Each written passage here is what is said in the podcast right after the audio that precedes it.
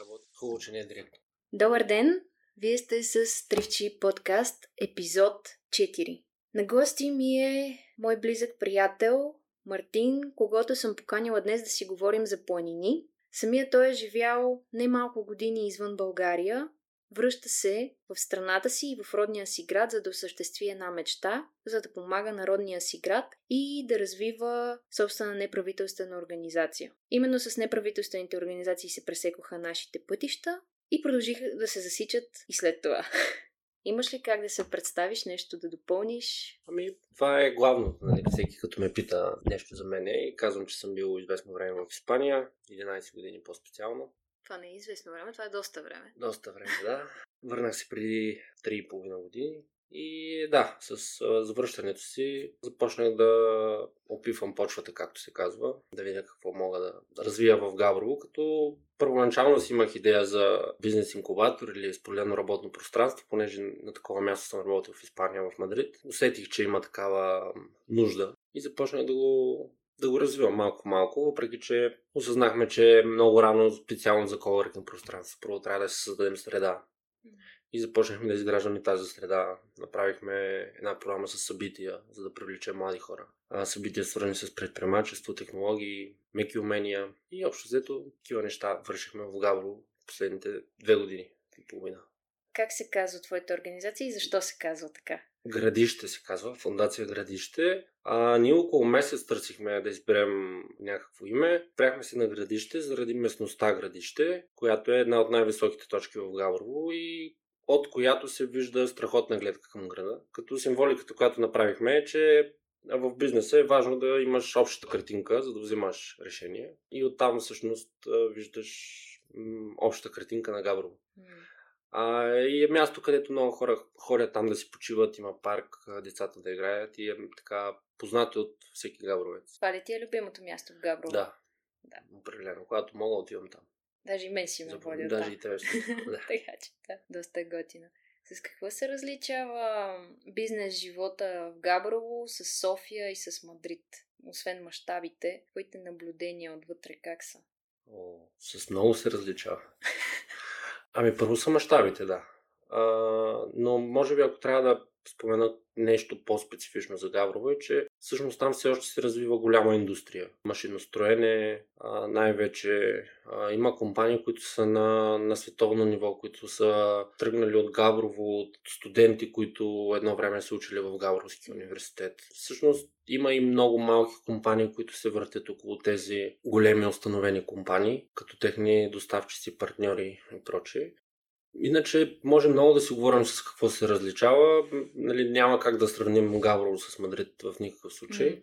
Но нали, за мен е важно да кажа, че не е както всички казват, че индустрията е замряла. Всъщност Габрово, ако говорим за като индустрия в България, е най-индустриалният град в България и в момента на глава на населението. Някъде около 60% от, от хората работят в фабрики в, на Гаврово. Е интересно.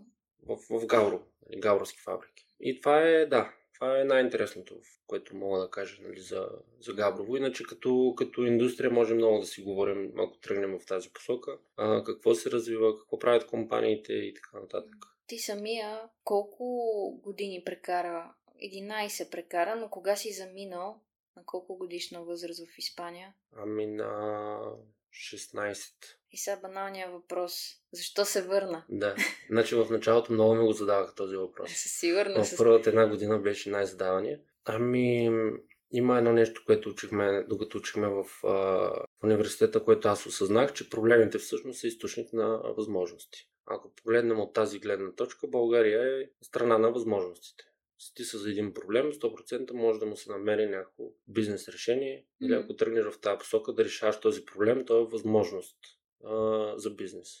Стига да си човек, който нали, би могъл да, да се справи в обстановката, която е тук и да има желание да се бори, то много неща могат да се постигнат. Mm. Трудно, сега три години след като аз съм се опитвал, мога да кажа трудно, но абсолютно не е невъзможно. Тръгнал Те си исках в- да тръгна в, в тая посока, нали, и да, да се пробвам. Не мога да, аз съм заминал много малък и само съм чувал как в България нищо не се случва. Няма как да живея само с тая мисъл, защото някой го е казал, някой ми е, нали, някой е изразил такова мнение. Аз трябва да го видя. Трябва да се убедиш сам. Да, и всъщност се убеждавам, че не е така и се радвам, че се върна. Беше съвсем, а, как да го кажа, рационално решение, не възоснова на някакви чувства и носталгия.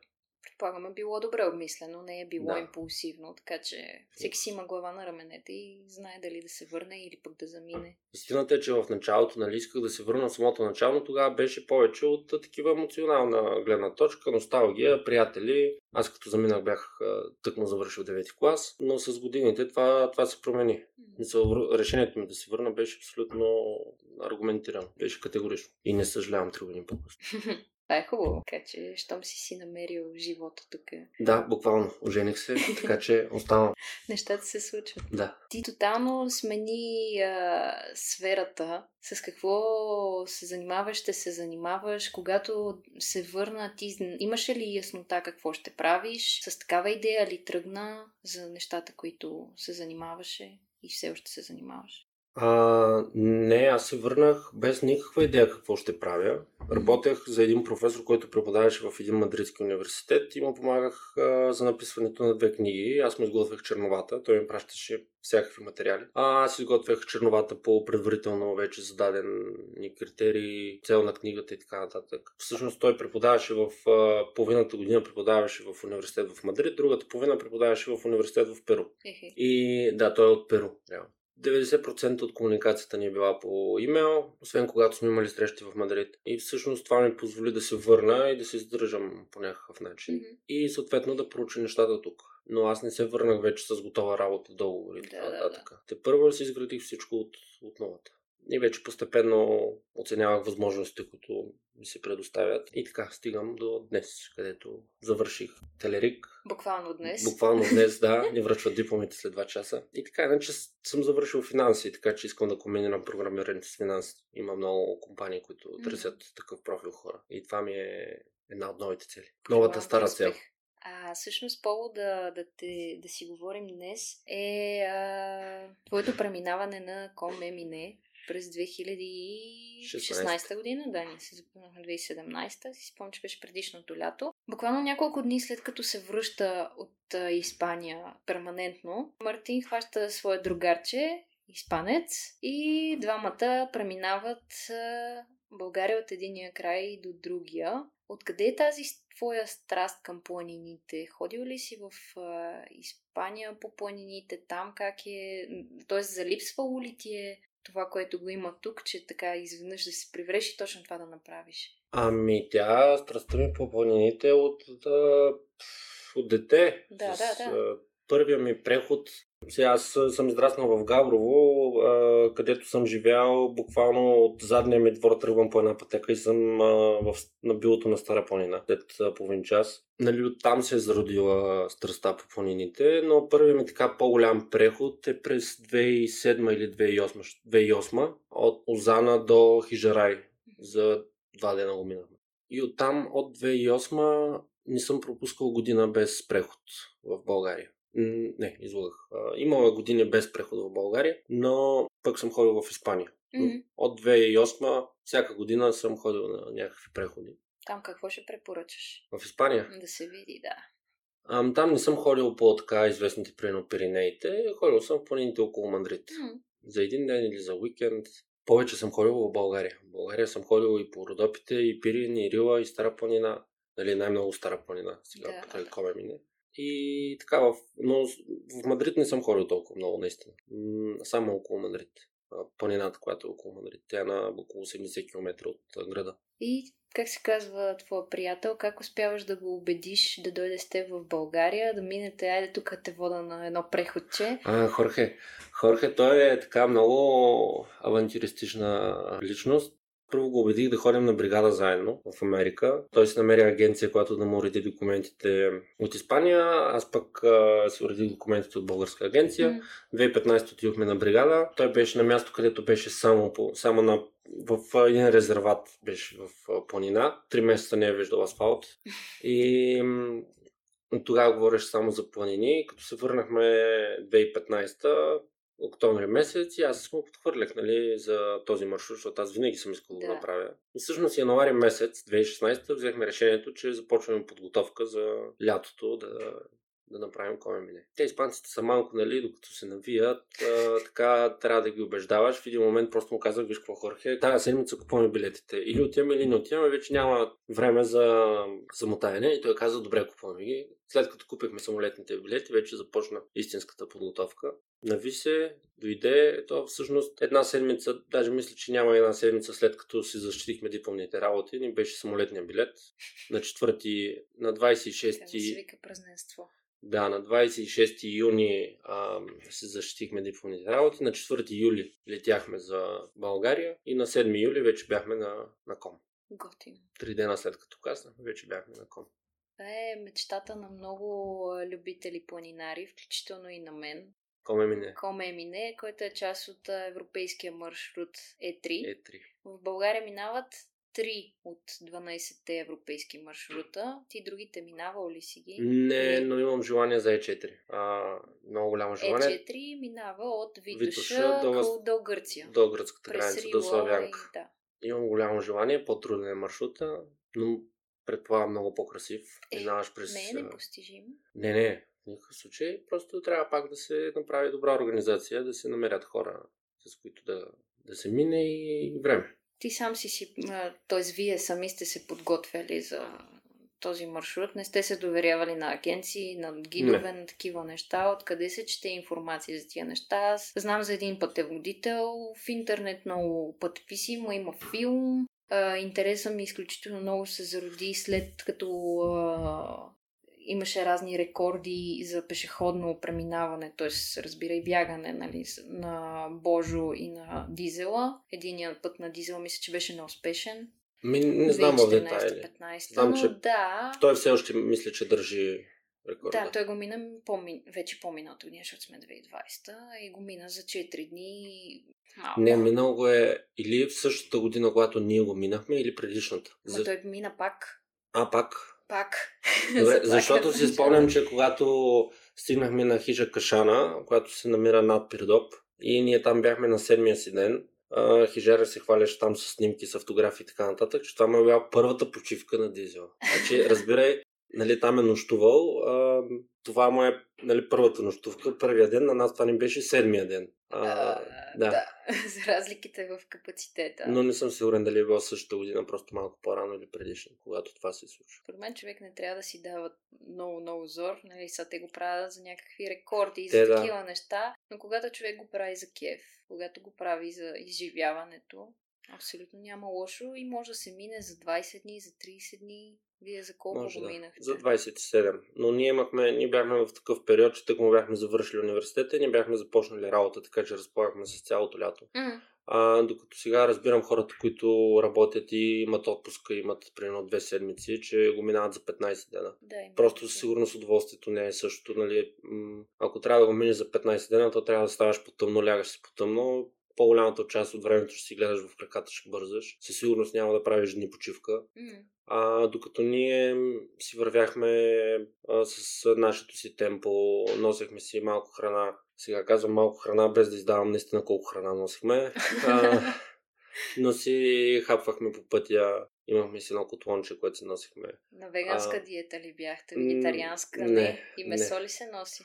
Значи, хората, значи, спряхме преди Видня едно място, където минаше едно поточе, една горичка и виждаш там а, отдолу полето. Страхотна гледка и запалихме котлончето и той направи макарони с доматен сос и рибатон и отделно си носихме вафли боровец и едно кафе после като си направихме и откарахме два часа там. Разбирай, че човек, който нали, е, има отпуска и гони някакъв срок, това не може да го направи, но аз, ние си изкарахме страхотно. На хиша Шавдар стояхме три дена, Просто имахме възможността хижата, която ни хареса, mm. хижаря, ако ни хареса, хареса мястото, да си останем колкото не искаме. И това е едно допълнително удоволствие нали, от самия маршрут. Имали сме преходи, нали, които са най-дългият ни преход беше 17 часа, сме имали преходи по 4 часа. Да, вие си разбивате по дни. Ти си, Да. предполагам, че основният организатор си бил ти, след като си чел информацията на български, по някакъв начин да я смелиш и да му я поднесеш на него, да му я обясниш на испански.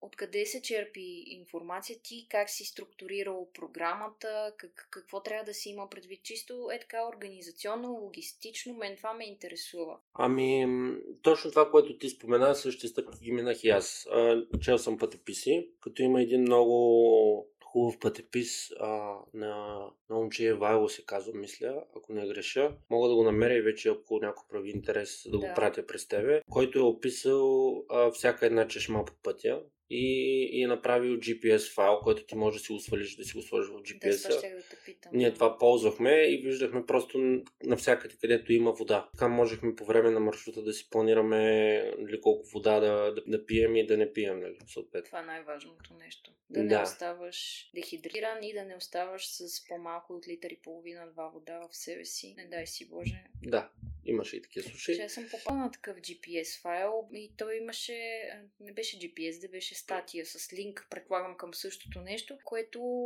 а, си има апдейти към 2018, към 2019, към Да, така нататък, като беше. съм четох точно за тая карта, защото си спомням, че ми беше казал за такова приложение, доколко е актуално Ми зависи от него колко го е а, актуализирал. Та, чел съм пътеписи, част от маршрута го познавам, защото съм ходил по други Мгм. походи. И си купих а, на Ойля Рипи пътеводителя. Тогава беше първото издание, който е изключително добре написан, с достатъчно информация, която може нали, да ти помогне. и компактен. Второто издание е по-компактно от първото, но сега за 200 грама не мисля, че е толкова Да. проблем, нали. И с това ми беше достатъчно да, да се подготвя.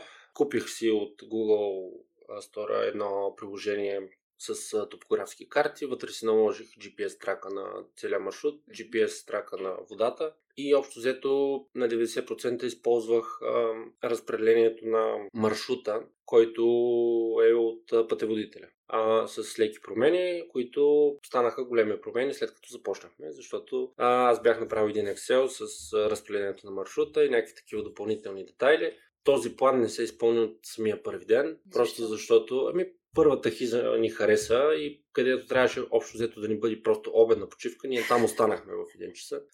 Така че още от първия ден не си изпълнихме маршрута и всеки ден напасвахме, нали? решавахме Да. докъде ще ходим. Но да, хубаво е да имаш нещо ориентировачно, да знаеш все пак ако изоставаш с колко изоставаш. Пак казвам, разпределението на маршрута от този пътеводител е много добро, постижимо и мисля, че са 20 етапа. Тоест, ако не правиш почивки за 20 дена, можеш да го минеш Супер. ако следваш пътеводителя. И така се подготвих. Чисто логистично. До ком се стига с автобус? Ние с... стигнахме с влак до Мерковица и от там с такси до самата Да. хижа. Защото не мога да отидеш с кола и просто да я зарежеш. Не.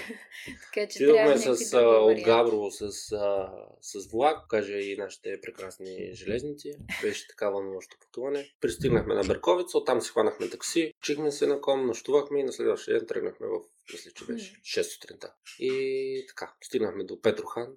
Там трябваше да обядваме само, но останахме цял ден. Каза се, че Хижара играе на, на тенис маса и хората играе на тенис маса. Изиграха там 4 игри. Заприказвахме се. Ти не играеш? Ами играе, но не колкото играеха те. А Хижара беше доста добър. Табла, бегло, тя неща. Не, Не. не. Аз си говорех с а, жената на Хижара за готвене.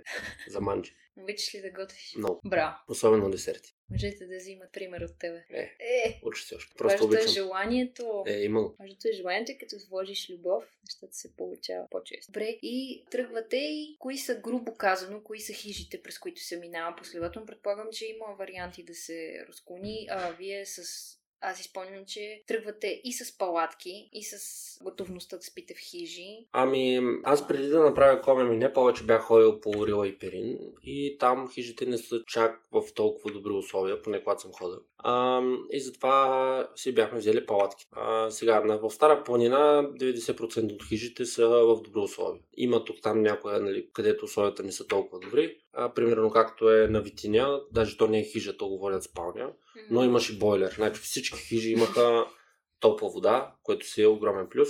Включително и тази спалня на Витиня, която Хорхе отиде да снима и, и, и каза, че в по-мизерно място не е бил. И затова почна да го снима, нали, за да показва. Но мястото си имаше чисто нов бойлер с топла вода. Та... европейски проект, най-вероятно. Не знам, но беше чудесно. Значи, само мога да ти кажа, че нощувката беше 5 лева, нали? Оттам си прави сметка какво е било мястото.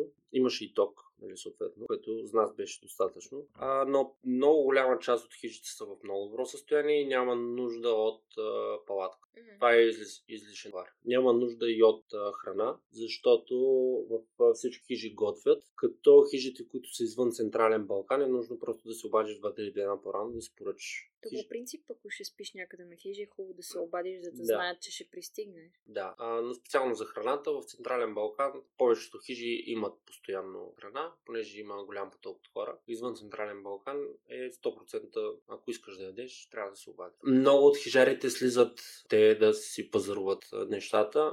Съответно, ако 3-4 дена по-рано се обадиш и им кажеш, ние, ние имахме такъв случай, а, няколко даже и не сме имали проблем с хижарите, но ако им се обадиш и им кажеш, нали, абе, като слизате, можете ли да ме купите 100 грама такива ядки, 100 грама еди какви си ядки mm. а, и нещо от аптеката, ако ти трябва, нали, каквото е нужно, те ти го купуват и после им плащаш на тях. Тоест дори този вид храна, като мисли, барчета, ядки и така нататък, мед, може да си го набавиш чрез хижарите, не е нужно ти да го носиш от първия ден. Да. Тоест и оттам падат доста килограми от раницата. Създадени са условия за хората, които правят комене. Да. Със сигурност То е доста има... популярно, все пак. Предполагам на последните години още повече. Ами аз познавам поне 5-6 човека, които са го минавали, без... Да, предполагам има и още, просто за да не знам. Да, има. Ние, обкръжение. ние с много хора се срещнахме там, значи дори имаше една групичка, която срещнахме, къде я срещнахме, на Бузлуджа. И вървяхме три дена с тях, горе-долу, просто се засичахме по пътя. Тази групичка, която срещнахме на Бузлуджа, беше от 7 човека, които вървяха заедно, но всеки един от тях е тръгнал сам. Те някъде по пътя са срещнали, са събирали и накрая на Бузлуджа вече са групичка Ама от 7. познавали ли са си не, не, не, не, просто не, просто всеки си, всеки си е сам, си е тръгнал и е решил, че ще прави комене сам. Някъде по пътя е срещнал един, започнали са да вървят заедно, после са срещнали още един и така на Бузлуджа вече са 7 и са финиширали, доколкото знам 7. Аз не знам дали бих тръгнала сама. Тоест, не, дори да не съм жена. Ами, факт е, че има че много хора. Са... Има много хора и можеш да срещнеш. Е, да. Ние се запознахме с две момчета на Комене на, на хижа Кашана и ги питахме, вие имате ли срок? Нямаме срок. Когато пристигнем и ни казахме, ми той ние сме така. И от хижа Кашана, който беше седмия ден, до края, т.е. 20 дена сме вървяли заедно и... Те българи ли са били? Да, от София. Да, си говорили на английски. Да, те си. Заради да. Хорхе. И двамата, и, и тримата се упражняваха английски. Включително и аз да, значи четиримата. Беше чудесно сега с тези две момчета, все още се виждаме и си поддържаме връзка. Това е готино. Да, и с другите, които срещнахме, там имаше 3-4 дена. На Кашана се събрахме доста хора, към 10-12 човека голяма част от тези хора все още си поддържаме връзка. След октомври месец си направихме среща на коме Всички бяхме, ходихме на Момена поляна. Всички от тези, които се запознахме на Кашана, mm-hmm. се срещнахме на Момена поляна. А, много добре приятелства се завързват. Лоши хора не сме видяли, т.е. дори човек да тръгне сам, ще намери някой по пътя, с който евентуално може поне да повърви малко. Срещали ли сте или ти запознат ли си за да е популярно сред чужденци? Ами в а, тези 10-12, с които се събрахме на, на Кашана, имаше а, една двойка от Чехия, а на предната хижа пък а, се срещнахме с една двойка от Полша. И мисля, че това са чужденците, които, с които ние се запознахме. Иначе, доколкото говорихме и нали, ни разказваха хижарите, имало е, нали, има чужденци всяка година. Специално годината, в която ние направихме Комемине, един а, американец е тръгнал в обратната посока. От Истанбул до Португалия, обаче той да направи цялото е 3. Да, точно това ще я да кажа, че всъщност стана ми интересно колко е дълъг целият маршрут. 6950 км от Сантьяго де Компостела до нашото Черноморие. Като има хора, да го минават и наобратно, което ми се стори така Любопитно. Точно няколко дена преди, преди нас е минал американец, който е тръгнал от Истанбул. Предизвика. Ти би ли го минал наобратно? Не. Всъщност би ли минал всъщност си маршрута отново? Маршрута отново, да, наобратно не. А защо не е наобратно? Ми, не знам, струва ми се много по-труден наобратно. Не знам, някакси и идеята, че а, накрая ще видиш морето, нали, това е да. а, един вид наградата, е много по-така мотивиращо А наобратно, само катериш. Докато да. ако вървиш към морето, Алтозана е си горе-долу само на, надолу планината става все по-ниска, по-ниска. Mm. Докато ако вървиш на, наобратно си е по-тежко. Първата част ще бъде по-лесна, а втората част, когато са най-големите баири, ще бъде вече втората половина и накрая няма да видиш море. Ще видиш да, то това е психологическия момент. Чисто психологически, да, да, да. Видиш, имаше една песен от, от нос, от ком до носа мине, отиваме пеша Жадо, на море. Да, това не беше нашия хим, да, ние се пехме по, по време на пътя. Тя е от филма. Да, да. Да. Документалния филм. Да, да, да. Ми, не съм сигурен, че би го минал обратно, но със сигурност, ако имам възможност, пак бих минал целият маршрут. Готин. Ако ми се даде възможност, би го направил. Ами, не си го решил, не си го направил. Да. така е. При тебе май няма невъзможни неща. Да.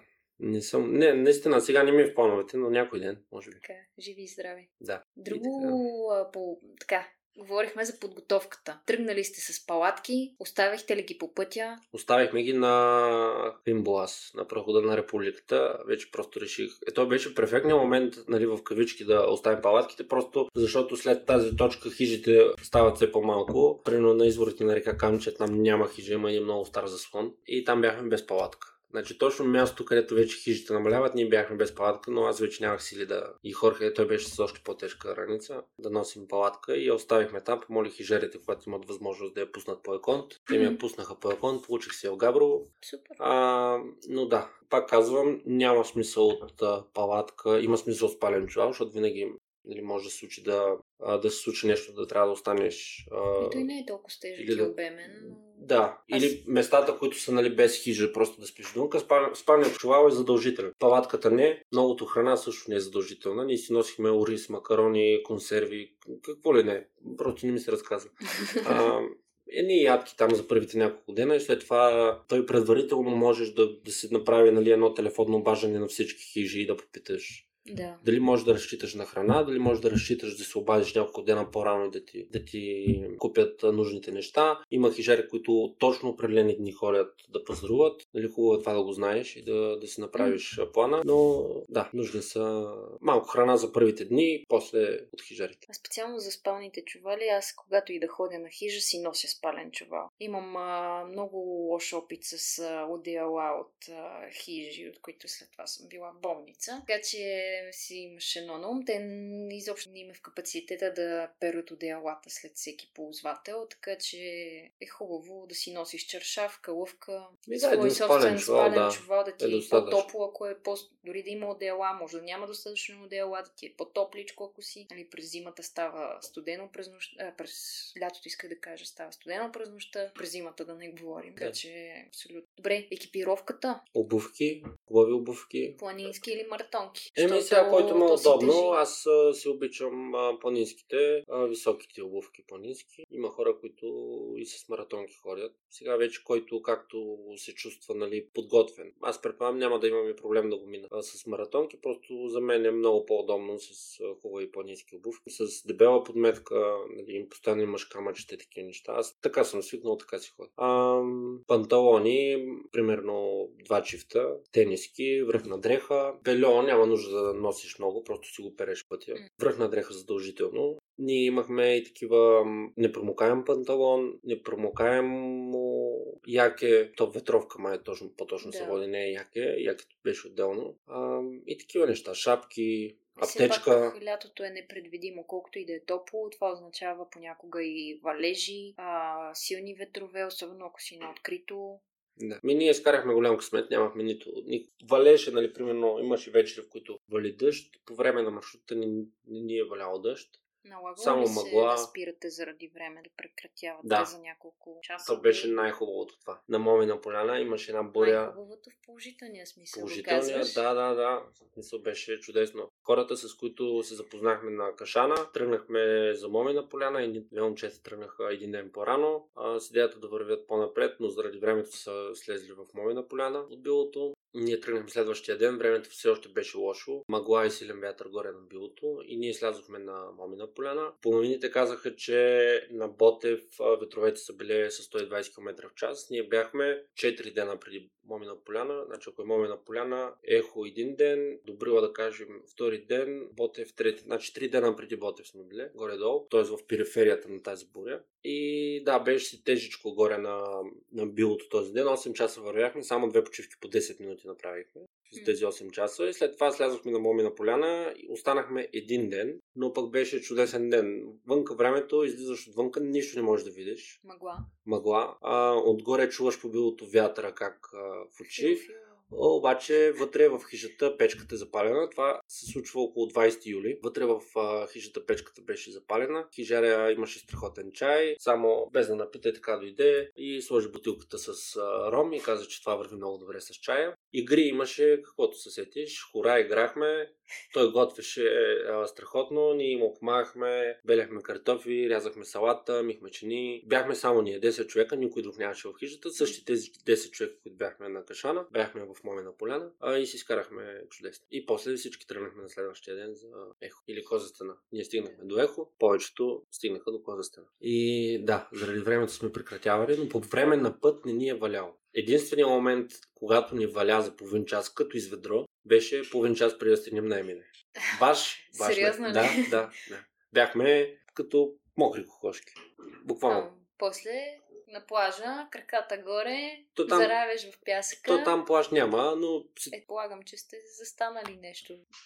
Останали има предвид. Останахме, ами, един човек Там на някъде. приюти в къщата си, спахме на двора, в гаража му и така нататък, защото всичко беше заето. Обиколихме всички къщи, които даваха нали, стаи, всичко беше заето. Естествено, с цялата организация никой не се беше сетил да се обади, нали, да запази някаква стая на, на Емине. Но сред А, лятото. Да, в Емона всъщност. И един човек а, на приюти и вика, вили бяхте, дето вървяхте в дъжда, викам, ние сме. И така, нали ти казвам, аз спах в двора, някой спаха в гаража, а, извади от някъде някакви стари душеци, аз си спах на спалня, на неопрена изпалня чувал. И така завършихме. Но да, заваляне дъжд половин час преди селото Емона, като изведро. Това беше единствения дъжд, който видяхме за 27 дена. Което е странно за Стара планина. принцип. Да. С която и да е планина, все пак сред лято. Имало ли е момент, в който е идало, ти идало да се откажеш и да кажеш за какво го правя това? М- имало е, ама... Всякакви мисли, предполагам, са ти минали през главата. Имало е, особено накрая, защото там вече психологически, той един приятел ми го каза всъщност, а, ти го познаваш Светлю, той ми каза, че всъщност най-трудното е след Озана. Много хора психически не издържат. Аз викам, «Е, какво- колко да е трудно, планината става по-ниска, само вървиш. Но всъщност, О- Озана не е ли? То, то се пада географския Да. център на България, той си и средата на самия Да. преход. да. И оттам планината става все по-ниска, само надолу вървиш, което означава, че само в гора гледките намаляват. А, разстоянието между хижите, ако има такива, нали, защото пак казвам, а, има един участък, в който няма хижа на изворите на река Камчия. Или трябва да станеш в 4 през нощта и да пристигнеш пак по нощите, за да не спиш в гората, или просто спиш в гората, както ние направихме. Но там километрите стават повече от хижа до хижа, нямаш гледка и просто вървиш и си гледаш в краката. И просто е по-различно. Наистина, прехода коме мине от Озана и след Озана. До Озана и след Озана. Мгм. Разделя се. И наистина много хора се отказват тогава, накрая. А да не говорим пък последните дни, че си, не си в гората, си по асфалт. Значи Да. ако е примерно август и там по селата, какво беше Топчийско, Козичен, Казичене, не Козичено, се го бъркам. Там вържиш по асфалт доста голяма част от времето или в полето.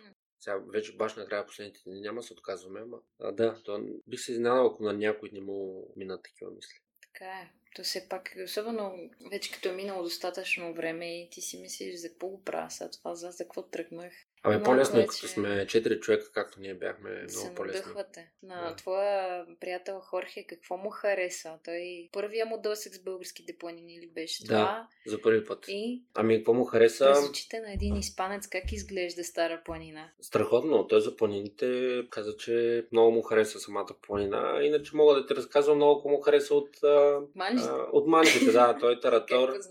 Таратор, значи като отидохме на заслона на Ботев, тогава имахме едно преживяване с едни крави, нагониха едни крави, смята едно стадо от 200 крави тичат зад нас, ние бягаме, не знаем къде отидем. Ще да те питам, кой е най-запомнящия се момент от Е, този. прехода. Предполагам, че за този, да не се повтаряш, разкажи, моля те. Ами, той, този преход беше много тежък от Добрила до заслона, понеже той е принцип най-тежък и отделно, че ние хванахме някакво време, в което нямаше един облак отгоре, а, слънчасахме. Те хората казват, че в този участък от само 14 км, който ние го минахме за около 10 часа, има 10 дена в годината, в които не вали. Е, този ден беше изключително гаден. Нали казвам, нямаше динобък, нямаше вятър, жега, там няма никаква вода. Ние слънчасахме, нещо се сдърпахме с Хорхе, защото аз даже по време не си спомням как бях седнал на земята и седна, почна да ям мед, ядки и такива неща и той ми вика защо ядеш, нали, не да ядеш, пази за после и аз му реагирах по-остро, защото мен беше зле и просто исках да ям. Със сигурност. Без някой да ми казва не да ядеш и той се врътна и замина. Влади и Иван бяха, нали, тези две момчета бяха край мене и видяхме така, минаваме през а, едно място, където, нали, по пътеката и гледаме почвата такава влажна.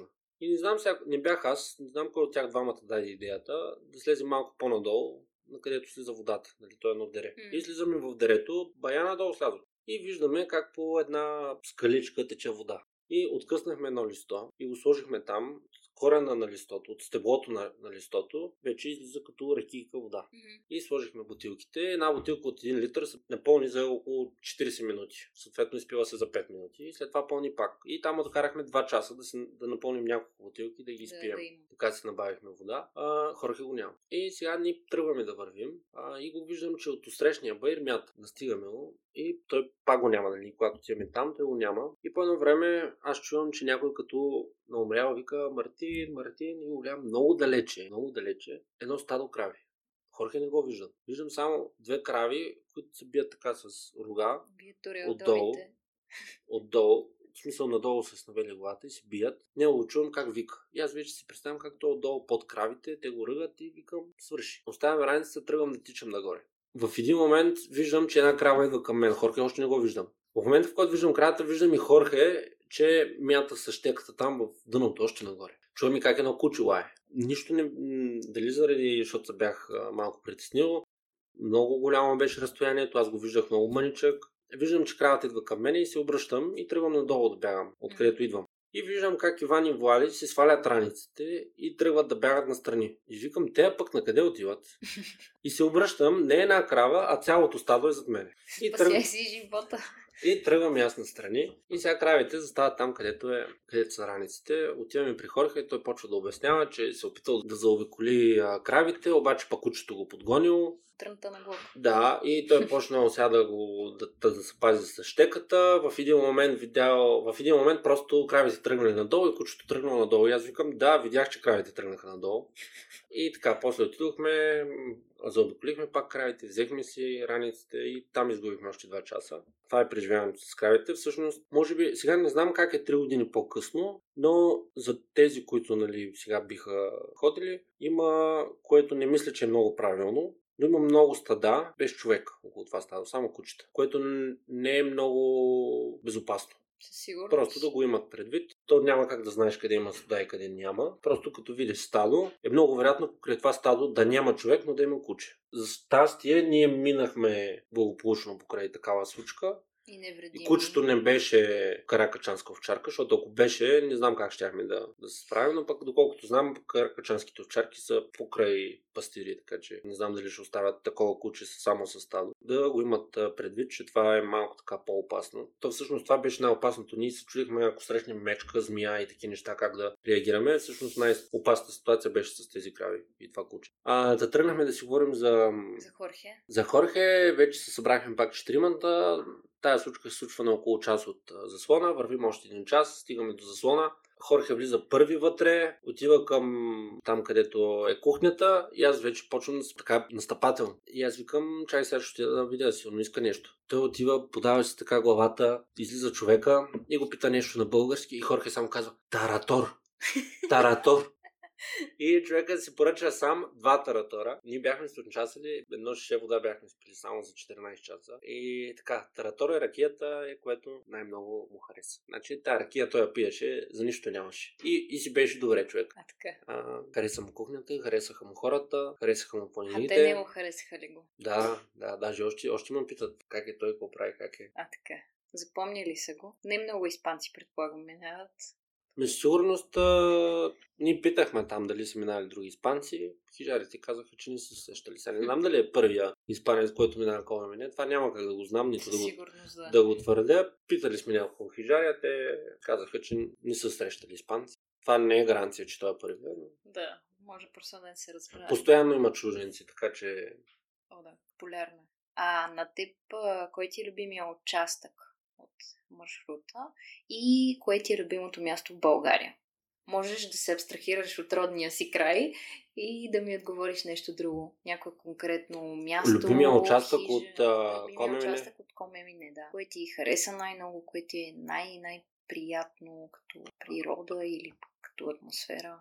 Ами от Момина поляна до Ехо. Там страхотни гледки. Много е красиво. Там е Струпанинското конче. И Алпийското било, което е всъщност добрила до Заслон Ботев. Там също е много красиво. Там вървиш, нали има един по-опасен участък при връх Купена. Но пък въжетата, които бяха сложили метални, бяха чисто нови, личеше. Така че явно има хора, които го поддържат. Там е, там е много, много красиво. Иначе най-хубавото място, на което съм бил, мисля, че за сега си остава хижа Синаница в Пирин. Е много красиво. Там е уникално с това езеро, с залеза, който можеш да видиш от там. Мястото така отдалечено е страхотно място. Мен това, което много ми харесва в българските планини е, че ти само да видиш на снимка, без да знаеш върха или там каквото и да е, да видиш на снимка очертанията на планината, ще кажеш коя е. Всяка си има своя собствен чар. Да. Като че ли на мен родопите най-много ми харесват. Някак си плавни са и са много такива ни спокойни, раз, разтлани на широко. Аз Всяка си има своя чар, де. В Родопите искам да направя такъв селски туризъм през селата с раничката. Един ден в едно село, друг ден в друго село. Там, там е много красиво също. Да. Със сигурност, да. И в, и в Пирин е красиво. Нали? Аз за първи път, като в Пирин, малко бях така скептичен. Нали? То са само камъни и така нататък. Нали? Няма М. дървета толкова. Абе, хубав камък е. Смисъл, Имам, И остър. има, имам една снимка там, един приятел ми направи, която почти не се вижда дърво, нали всичко е камък, но снимката е страхотно много красиво е там. Да, Синаница в Пирин си остава за сега номер едно. Сигурно има по-хубави места, но тези, на които аз съм ходил, това До е. момента. До момента да. това е.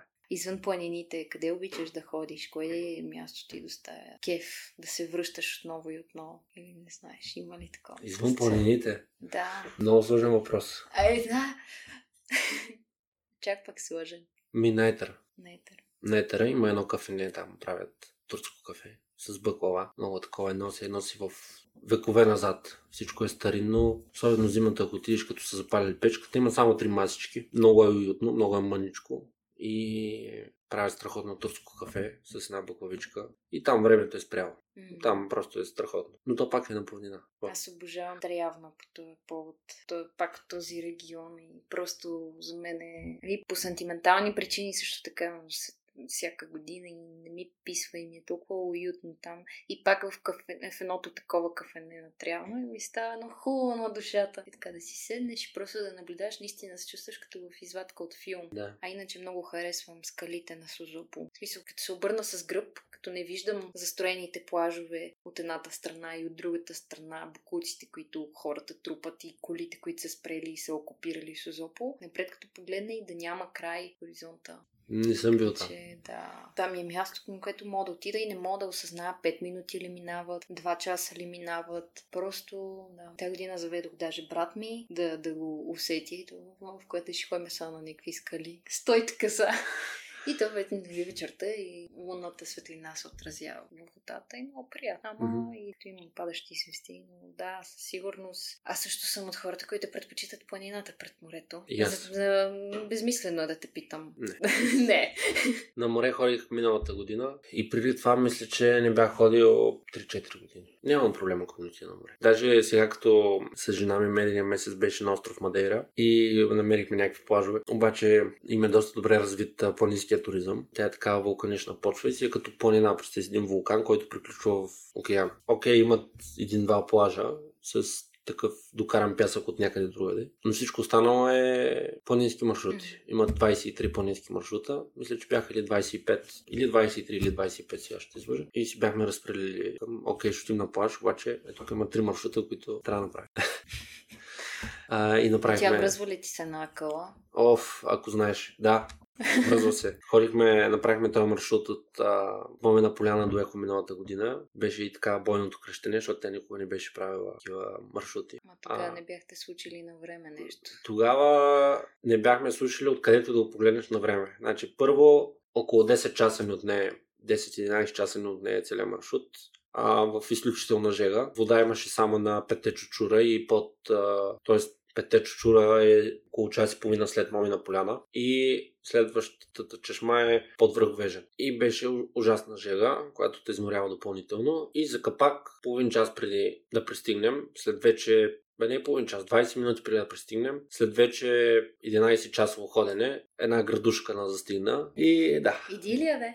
Беше, абе беше, разказваме го още този случай. Ти ли става романтично така? После беше много, много романтично и много хубаво, защото това беше просто един много, който отмина. Залеза беше страхотен. Хижа Ехо също е много, много красиво място. Много трудно достъпно. Ехо Мазалат. Да, Ехо Мазалат. А, всъщност, когато ние минавахме Алпийското било на Стара планина, тогава, когато разказвах това с кравите, тогава беше това състезание Ехо Мазалат и постоянно през нас минаваха. Значи, представи си там, дето едва му се разминават двама човека ходейки, а ти вървиш и срещу тебе някой тича. А, да, Ехо Мазалат е стабилна работа, за което го прави. Имаме невероятно богатство. Аз просто. И, и хората са много. Поне хората, с които общувам, са вдъхани, оценяват го това. В предния епизод си говорихме точно за един травел блогър, който е чужденец в България, т.е. полуиталианец. И човек седи и пише и популяризира българската природа и българските архитектурни, исторически забележителности и природни, което нали, понякога ми стане трябва ли някой друг да ти казва, че държавата ти е готина и красива? Какъв беше хаштага, де си измислил? Нещо имаше за България. А, не съм го измислил аз. Не Ама, а, не съм, не, не, не, не съм аз, обаче винаги го слагам. България е супер яка. А, да, това съм го виждала на графити. Но да, яка е. Да, е, яка е. Трябва да имаме очи да я видим. Трябва ли човек да замине за чужбина, да прекара известно време, за да си отвори очите? Може би трябва. Може би трябва. Даже съм почти сигурен, че трябва. Е така, за една година, за две години. Така. Може и повече. Няма нищо лошо човек да отиде в чужбина, малко да поживее, да, да види друг менталитет, да види, че нали, изречението това само в България може да се случи, не е вярно. а, аз бях малък, когато за първи път го чух, нали, испанец да го казва, това само в Испания може да се случи. Но така си към бре. Значи, почнах да си отварям очите. Със сигурност си мисля, че не, не, сега не искам да така генерализирам. Има нали, хора, които си оценяват България в момента. Сигурно, ако говорим за масата, да, ако говорим за масата, е хубаво хората малко да излязат, да видят, няма нищо лошо. Самолетните билети са ефтини, както аз казвам. Да. Възможност има, колкото искаш.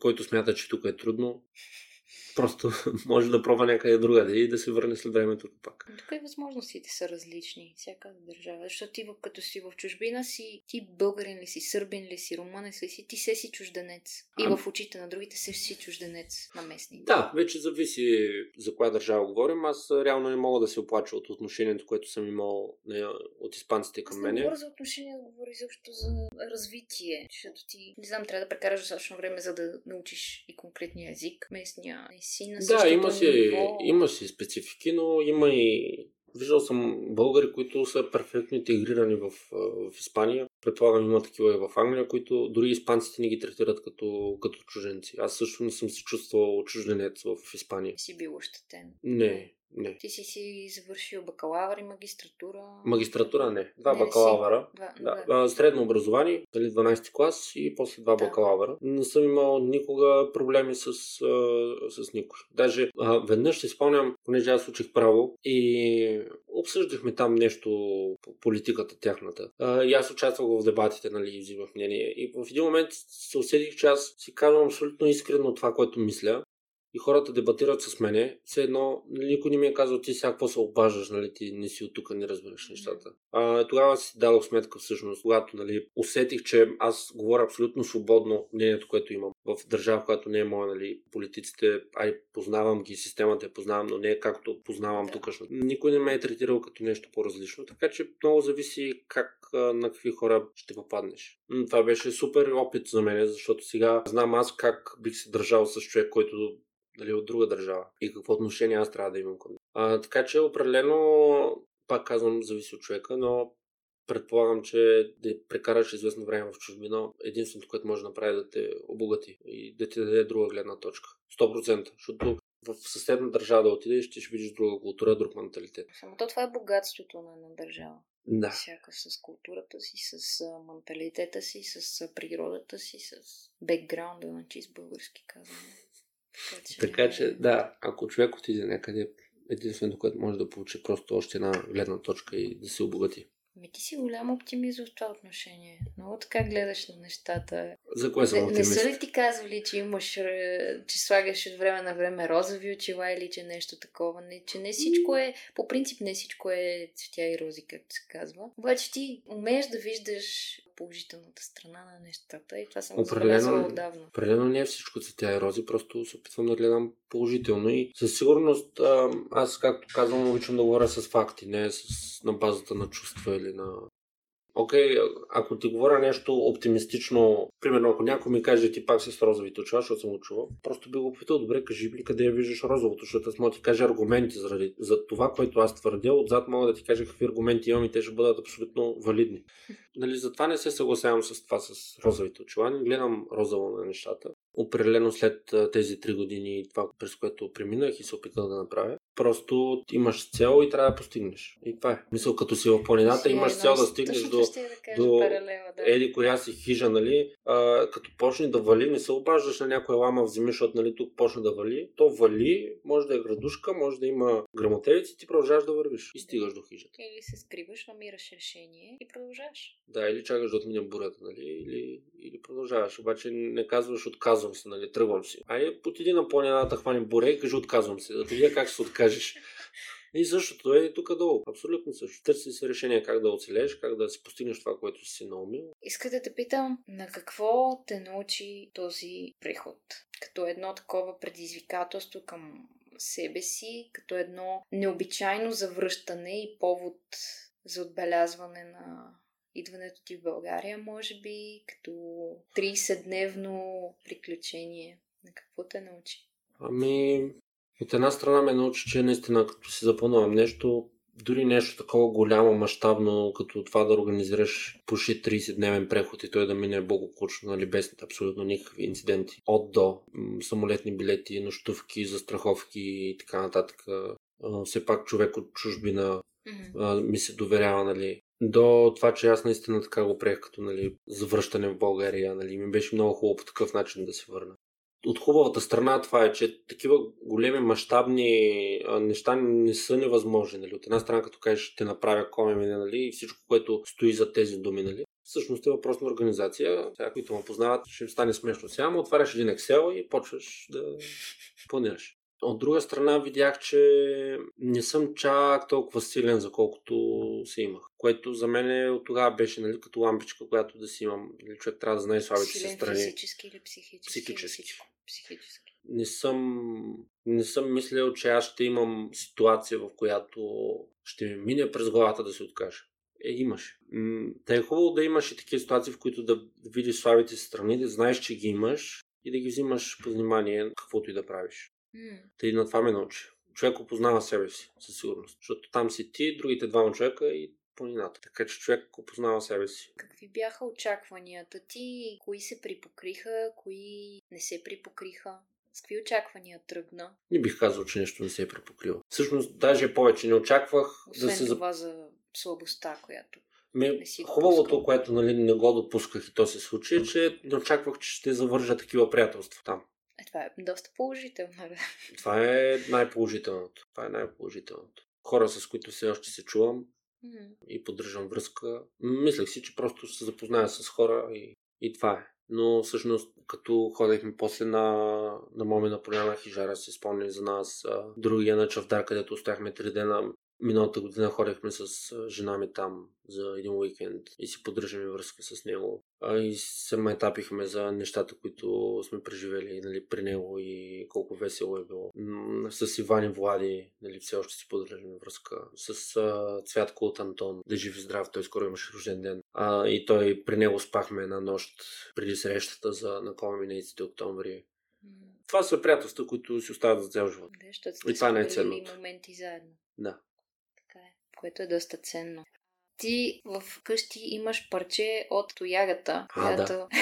Какво си пазиш? А, виждала съм, че има книжки за печати. Ти използва ли ги? Едни такива допълнителни неща, които да ти останат за спомен, освен преживяванията и приятелствата. Материалната част. Ми аз не си взех щека, не знам по каква причина. А намерих си една тояга в началото и тя ми изкара до края с мене. Е, това е доста екологично. Да. И, и нямаше как да я взема. Затова на Емона си очупих малко от нея. Парчето от Светия кръст. И, и другата я хвърлях, нали? Но така няколко сантиметра от нея, там 15-20 сантиметра си стоя вкъщи. Преди да, от, да започнем комине, видях една дървена чаша много хубава в Инстаграм. И понеже баща ми е дърводелец, и отидох при него, казвам, виж, може да ми направиш е такава чаша, дървена, с един лъв от едната страна, пък от другата страна пише Комене 2016, България.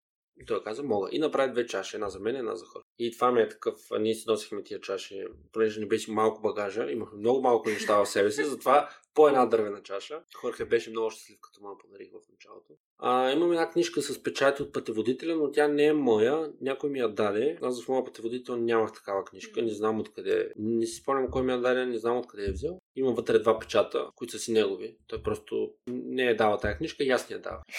Но така ми стои, но аз имах една малка, малък бележник, много маничък. И там си водех записки за всеки ден. Кога сме тръгнали, кога сме пристигнали и по две изречения. И в този бележник го давах всъщност бележника на хижарите да ударят по един печат. Вътре имам печати. Ага, е, това е даже по-хубаво. Да.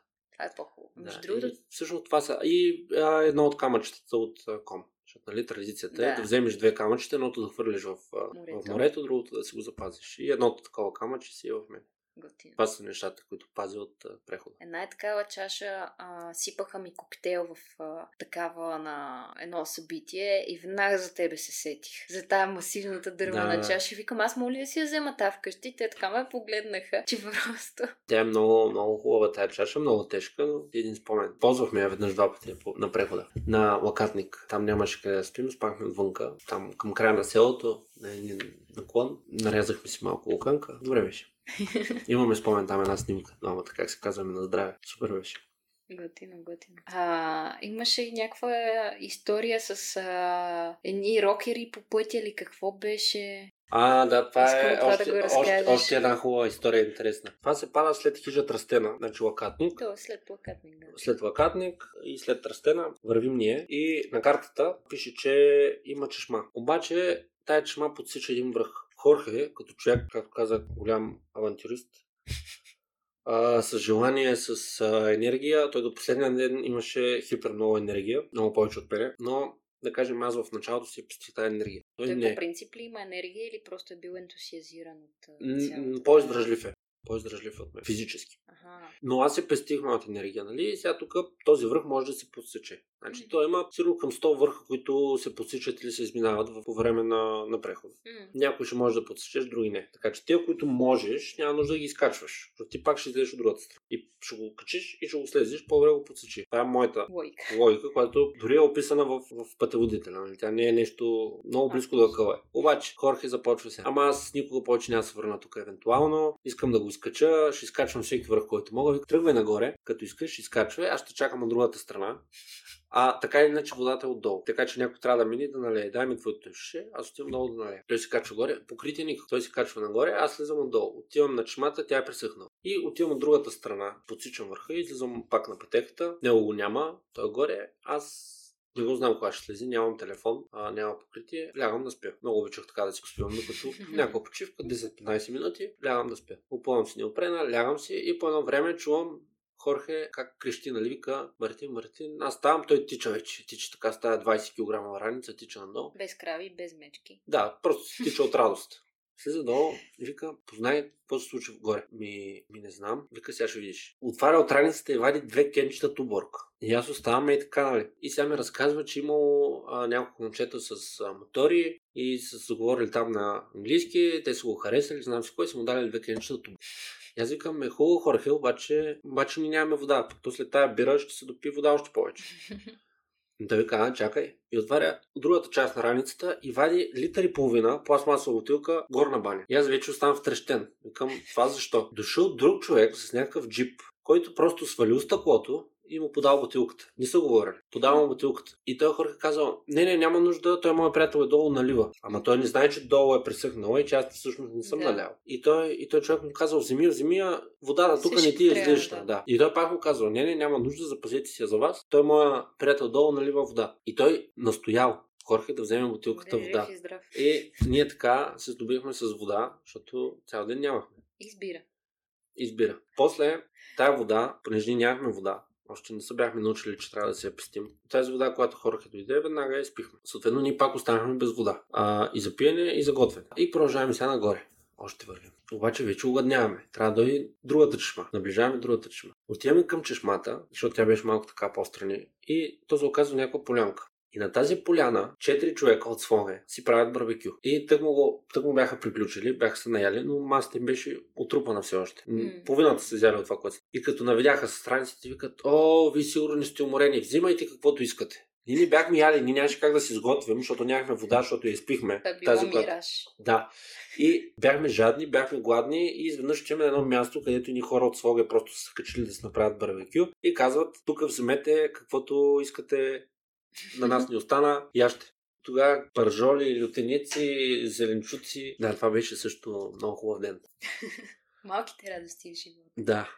Да, да, да попаднеш на барбекю, докато правиш комене и си гладен. Не, ако си Това е веднъж. Да. Определено, да. Ти си малките моменти и ти са си ги превърташ отново и отново и така като ти се случи. Да. Е, виж, хубаво е, че съм ги разказвал като тебе, като на тебе, че някой да ме подсеща от време на време. Еми то... То сигурно има и други моменти. Аз помня, ама със сигурност не помня, че някой е извадил бира, ама какво помня покрай Да, то даже има и видео. То има доста материал, снимков, видео от прехода. Трябва да се хванем 3 години по-късно и да правим едно клипче. Аз бях гледала някакви влогове в YouTube, имаше хората бяха правили, така че поне за себе си да си го монтирате, да си Да, да, да, да. направите. Има много. Той купихме GoPro камера. Също ще да питам ти, техниката по принцип и пестиш батерията, когато си на дълъг преход. Като спите в хижи, има къде да се зарежда, но Има, все да. пак... а, Ние да. си купихме и такава портативна батерия. Аз и това мога да ти пратя, ако някой прави интерес. Да. Имам ця- цял един чеклист с неща, които Е, за екипировката, супер. Плюс Excel с дните. Това мога да ти го пратя. Мен много това ме интересува, нали? Говориш си с разни хора за преживяването, обаче всъщност откъде тръгваш, какво, какво ти е необходимо. Ти, ти си мислиш, че си трябва едно нещо, пък не, с друго не се сещаш изобщо, че ти трябва. Все пак не е да слезеш до града и да си го купиш и да, да се качиш на влака и да... Това може да стане само в Котел, което е към края. Маршрута мина през Котел, той е град. Ние там, като отидохме в един магазин хранителен, значи представи си, че ние е, хранителен магазин и изобщо цивилизация не сме виждали. Това е Котел. Това е, мисля, че се пада някъде към 20-я ден. да. И като влязохме с хорка в един магазин и той като е почна, леле, гледай сирене, леле, кашкавал, леле, виж торти, леле. И има една снимка как сме излязли, повикахме Иван и Влади, а да ни помогнат с, а, С снимките. да, с а, саковете. Излязохме с всъщност чантички там по габровски сакове. Турбичките. турбичките, да. да. Сакове, верно ли така се? Сакове, разбира се, така. в Гавро. И сакчета. Найлоново сакче. Четири такива. И има снимки там как. Излизаме. Изкупихме магазина. Общо взето. А, да, мога да ти го пратя този чеклист, да видиш какво сме носили. М, важно си е, пък за преживяванията. Ако ти искаш нещо друго да споделиш. Ами то, ако аз сигурно трябваше да си го взема, то има много за всеки един ден. Дори Има... не за списък, аз говоря за цялостното, за всичко, което ти е. Да, да, затова ти казвам цялостното. За всеки един ден има какво да разказвам. Със сигурност е най-доброто преживяване, което съм и на бригада бях в Америка, не мога да се сравня. Това коме мене си остава и предполагам дълго време ще си бъде номер едно като изживяване планинско. Който има желание да го направи, го насърчавам да го направи. Било то самосто... самостоятелно, с приятел, организирано от група, с колело на Ми, аз с колело-. Сега, ако е някой велосипедист, да, с колело не би го направил, защото не се чувствам сигурен. Нали? Със сигурност е по-добре, ако си е компания. М. Но нали, да си имат едно на ум, че нали, с Хорхе се познаваме от а, доста години. Вече ще станат 7-8 години. Пак си имахме сблъсъци сега, 24 Да, часа, като си в... Когато прекараш много време с някой, е нормално да, Но да си се... това е нещо моментно, нали? Ние двамата се опознахме и станахме още по-добри приятели след този преход. Със сигурност да, тръгнеш с компания е много по-добре, отколкото да тръгнеш сам. Ако все пак някой е с огромно желание, пък не си намери компания, ще си намери компания на пътеката, както се казва.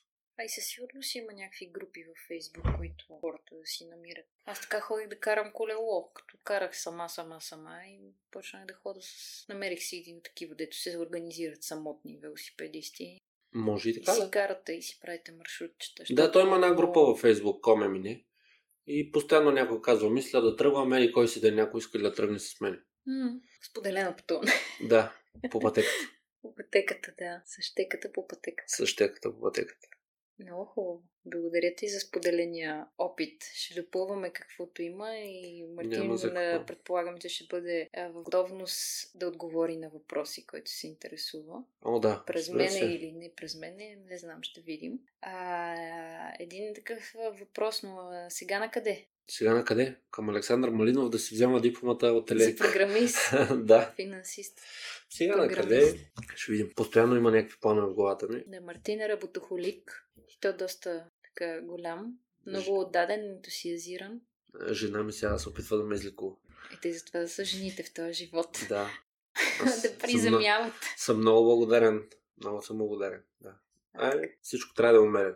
Включително и плановете, идеите, работа. И това трябва да е умерен. Това също е нещо, което научих последните. То всичко става с опит, който те научи живота. Няма как някой да ти го повтаря, докато сам не се убедиш. Няма как да се случи, без човек да изпада в модерните за времето си бърнаути и всякакви други такива неща. Но Така е. често природата лекува всякакви симптоми. Така че ако си любител, винаги ще намериш решение по някакъв с щека. Точно така. Или без щека, кой както реши. Добре, благодаря ти. Ние сме на приключване.